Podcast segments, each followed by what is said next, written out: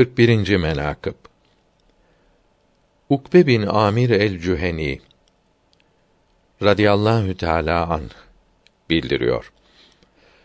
Resulullah sallallahu teala aleyhi ve sellem hazretleri bir gün buyurdular ki: Ya Eba Bekr ve Ömer, sizin ikiniz dünyada ve ahirette kardeşlersiniz.